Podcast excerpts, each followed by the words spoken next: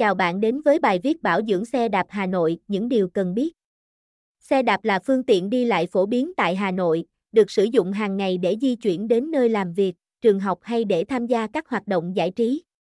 Tuy nhiên, để đảm bảo an toàn và tăng tuổi thọ của xe đạp, việc bảo dưỡng định kỳ là rất cần thiết.